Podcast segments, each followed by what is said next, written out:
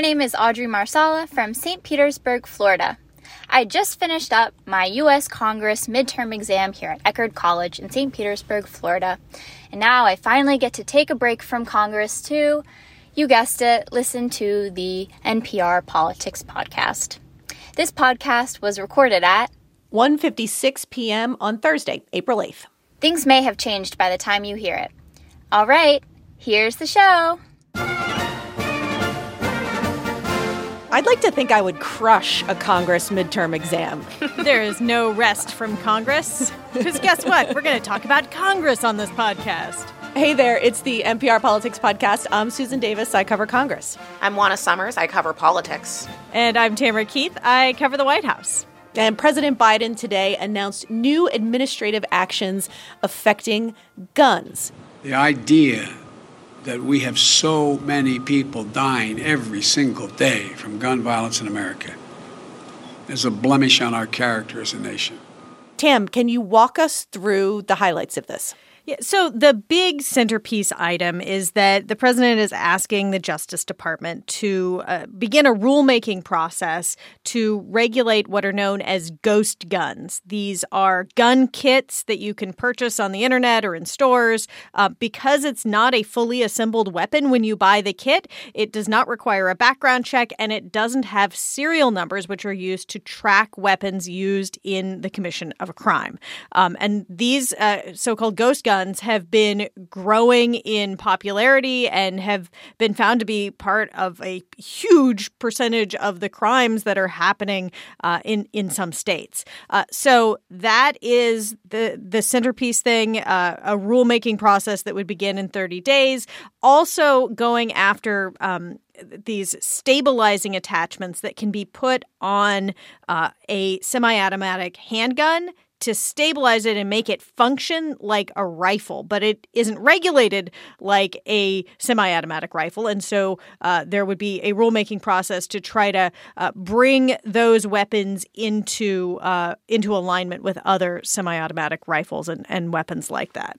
And one other thing, the Biden administration is planning to release draft language that states could use to pass red flag laws. Uh, these are laws that actually exist already in 19 states that if someone is deemed to be a danger to themselves or others, uh, a family member or someone close to them can petition to have their weapon temporarily taken from them uh, to either protect them or or the people around them. Do you have a sense of how sort of meaty or impactful these measures will be in real life? I mean, when I hear rulemaking process, it doesn't necessarily sound uh, like a really big difference. Yeah, so a rulemaking process, I feel like I've, I've talked about this a million times before. These are like a long process. You know, there's there's a proposed rule, and then there's comment, and then there's a final rule, and then there are the inevitable lawsuits if they were to actually succeed, this could have a fairly big impact. And certainly the gun safety advocates have been pushing for the administration to go forward with rules like this. I'll, I'll say there are a couple of other items on the list that that Biden announced. Uh, having the Justice Department do a report on gun trafficking that takes into account, uh, you know, like 3D printing of guns and all of these other more modern ways that that guns uh, are created and travel, and also moving about a billion dollars around, funneling it towards community violence prevention programs. Hmm. Juana, you talked to Susan Rice this morning. She's the head of the Domestic Policy Council at the White House. Why did she say that they're choosing to do these actions now?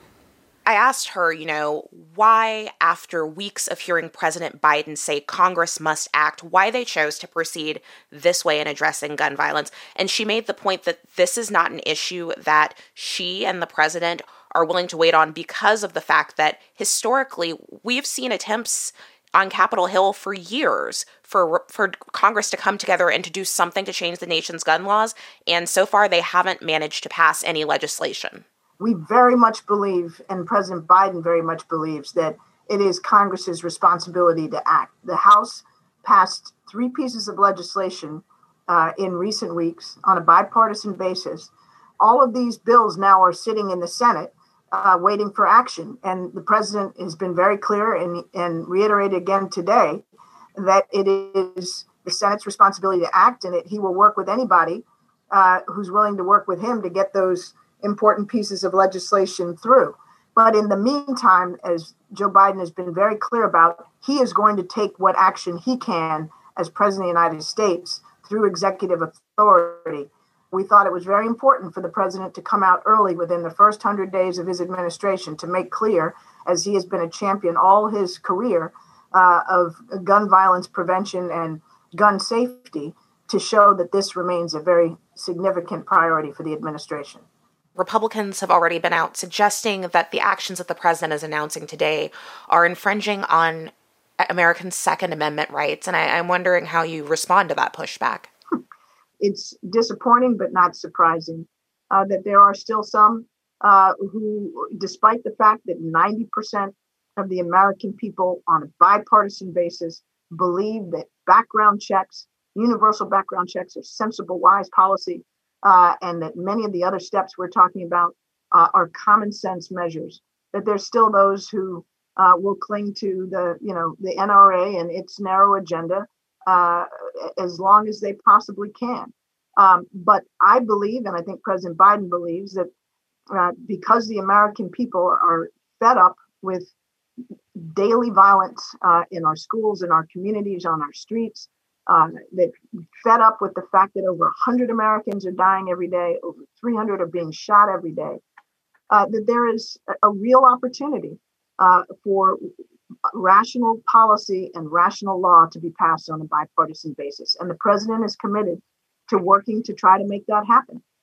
What has been the response that you've seen so far from Republicans to this? And and do you think there's a possibility that there could be any Republican support for these actions, thinking also about um, the Biden administration actions on red flag laws? Republican leader Kevin McCarthy from the House tweeted that uh, this uh, is an effort to trample over constitutional Second Amendment rights by executive fiat.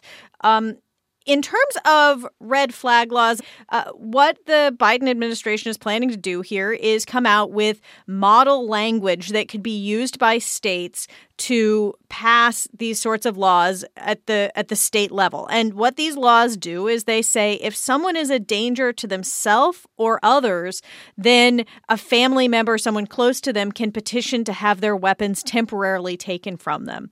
And in the 19 states where this already exists, uh, these laws have shown to help prevent gun suicides.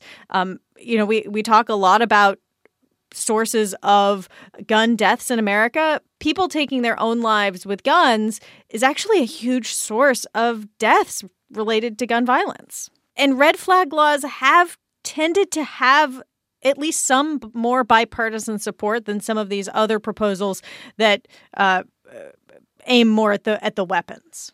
Let's take a quick break, and when we get back, we'll talk more about Biden's administrative actions on guns. This message comes from NPR sponsor Hint, fruit infused water with no calories or sweeteners. Hint water comes in over 25 flavors. The watermelon water actually tastes like watermelon. The blackberry water tastes like blackberries. Hint is water with a touch of true fruit flavor. You can get Hint water at stores, or you can have it delivered directly to your door. When you buy two cases, you'll get a third case free and free shipping. Visit drinkhint.com and use promo code NPR at checkout. On NPR's Pop Culture Happy Hour podcast, we talk about movies, music, and more, like why the Great Pottery Throwdown is a comforting binge watch, and a look back at some of Chadwick Boseman's essential performances. All of that in around 20 minutes every weekday. Listen now to the Pop Culture Happy Hour podcast from NPR. And we're back. And Tam, the president also announced his pick to lead the Bureau of Alcohol, Tobacco, Firearms, and Explosives, aka ATF. Uh, who is it? His name is David Chipman. He currently works for Giffords, which is one of the gun safety groups, the, the, the gun safety group that is founded by the former Congresswoman Gabby Giffords, who was uh, very gravely injured in an assassination attempt several years ago. And he previously spent 25 years as an ATF agent. Uh, he is someone who the, the gun safety community is thrilled with his nomination.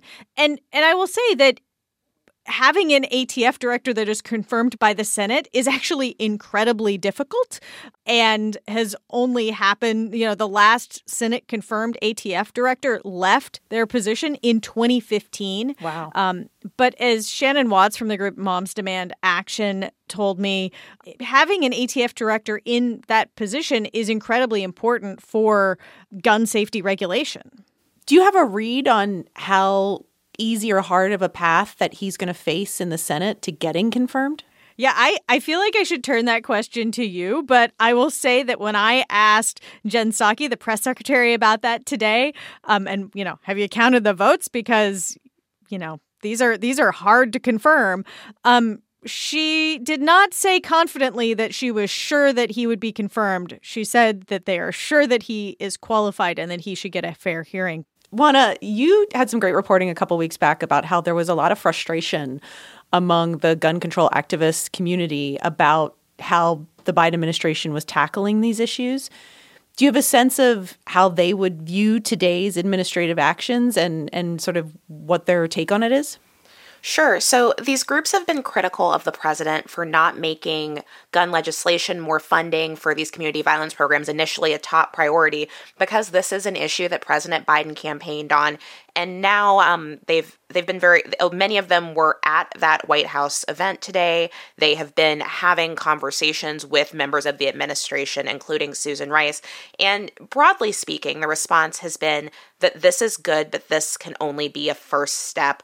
They feel like the things that the president announced today are going to be kind of just a start of a process, but they they believe A, that Congress does need to pass the legislation that has passed the House and has not yet, yet passed the Senate. But B, a number of these folks tell me that they believe there is much more that Biden can do on his own without Congress to meaningfully impact um, gun violence in this country. One big thing, though, that a lot of these folks have been celebrating is that, that funding that I had been reporting on several weeks ago, the more than $5 billion that President Biden has said that he intends to devote to community violence prevention programs. That is something that the these activists pushed the administration on because Biden had originally only said as a candidate that he would devote $900 million over eight years to that. So that's a big jump in funding. And they say that they have never had that level of funding committed to those types of interventions that really seek to stop gun deaths in this country before they start.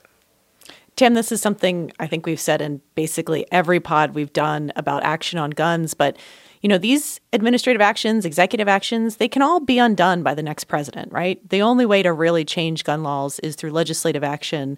And I don't have the sense that anything's different on Capitol Hill. Uh, Biden today, in his speech, you know, gave a long list of the legislation he'd like to see Congress pass, including renewing uh, an assault weapons ban. That's almost certainly not going to happen in Congress. So, just feels like we're kind of stuck a bit in the status quo of where we are in this gun debate, doesn't it? Yeah, and this White House is acutely aware that no executive or administrative action is durable in the same way that a piece of legislation would be. But at the same time, the gun safety advocates will say, you know, the NRA is in bankruptcy proceedings and their groups are bigger than ever and have more members than ever. And they have a president in the White House who ran on gun control. All right, we'll leave it there for today. We'll be back tomorrow with our weekly roundup. I'm Susan Davis. I cover Congress. I'm Juana Summers. I cover politics. And I'm Tamara Keith. I cover the White House. And thanks for listening to the NPR Politics Podcast.